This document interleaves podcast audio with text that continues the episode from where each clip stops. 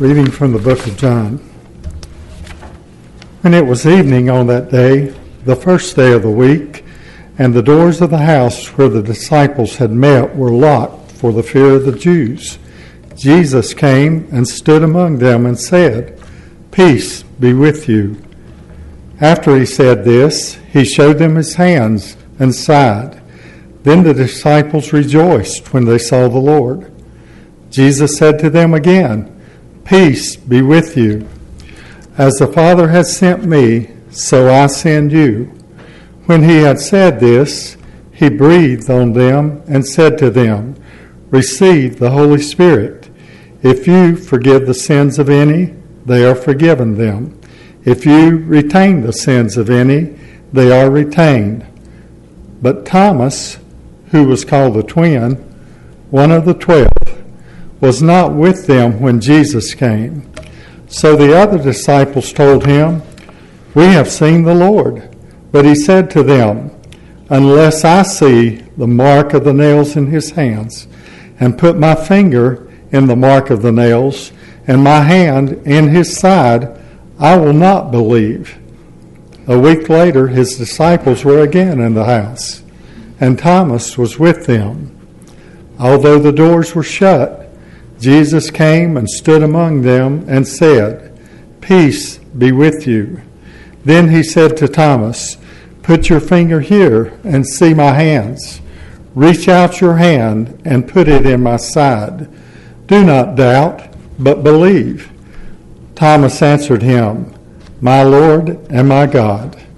Jesus said to him, "Have you believed because you have seen me?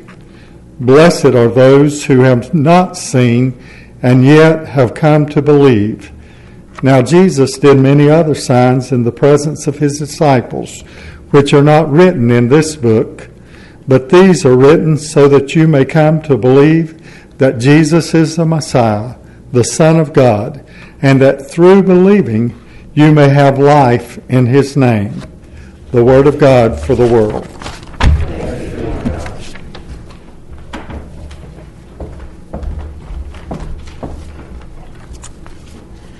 I want to thank you all for welcoming me in this space today. As Reverend McClendon named, I'm a relatively newcomer to Christianity, and I have really been blessed with being in community with people who take seriously seeing and hearing people for their whole selves. And I can't think of a more wonderful place to preach for the first time than this place, so thank you.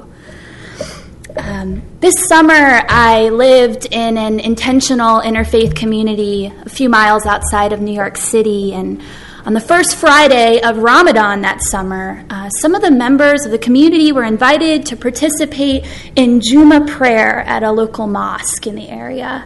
And for many of us, this was exciting not only because of the opportunity to worship, but because of the chance to meet Imam Bayrak, who is this man beloved in the community for his deep love of God and profound service to those particularly experiencing homelessness in New York City. And eager to take in the wisdom of this seasoned faith leader, I approached the imam after Jummah prayer and asked a question. I asked, "How do you make sense of the fact that everything happens for a reason?" After hearing my question, the imam paused, laughed, and then said, "How should I know? I'm too overwhelmed by the fact that everything happens. I'm too overwhelmed by the fact that everything happens." We are taught that faith is resilience.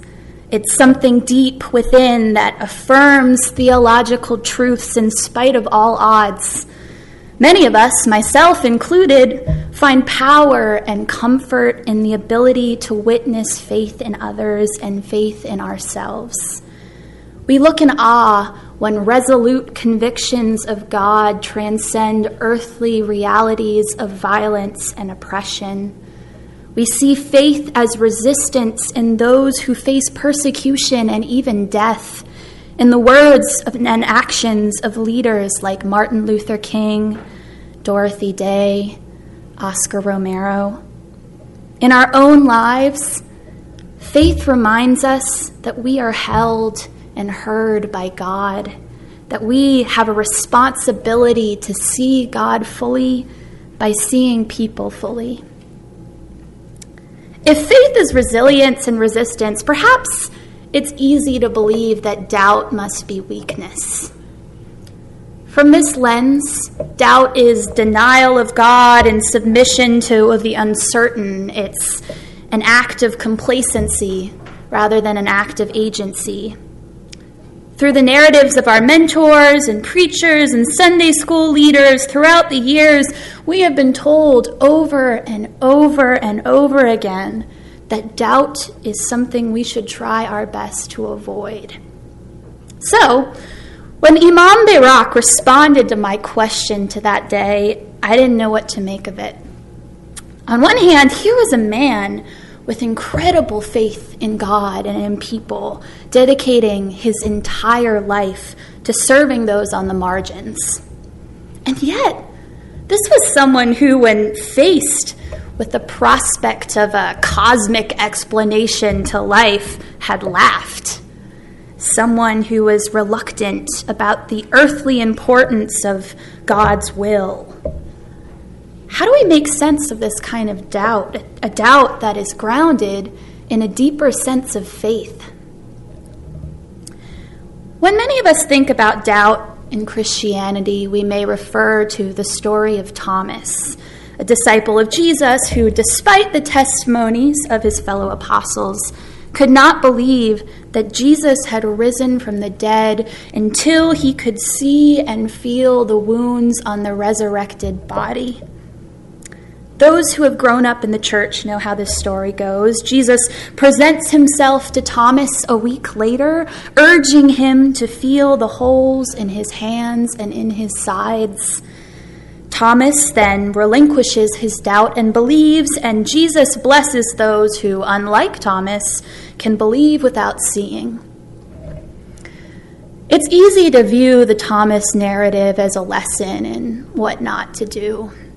Often we see Thomas's lack of belief as representative of the lack of belief in us all, which we can resist by following the calls of Jesus. But perhaps there is more to this story. The first time we hear Thomas speak in the Bible is in the story of Lazarus. When Jesus declared that he would return to Judea in order to heal the ailing Lazarus, the disciples responded, "Rabbi, the opposition wants to stone you, and yet you want to go back?"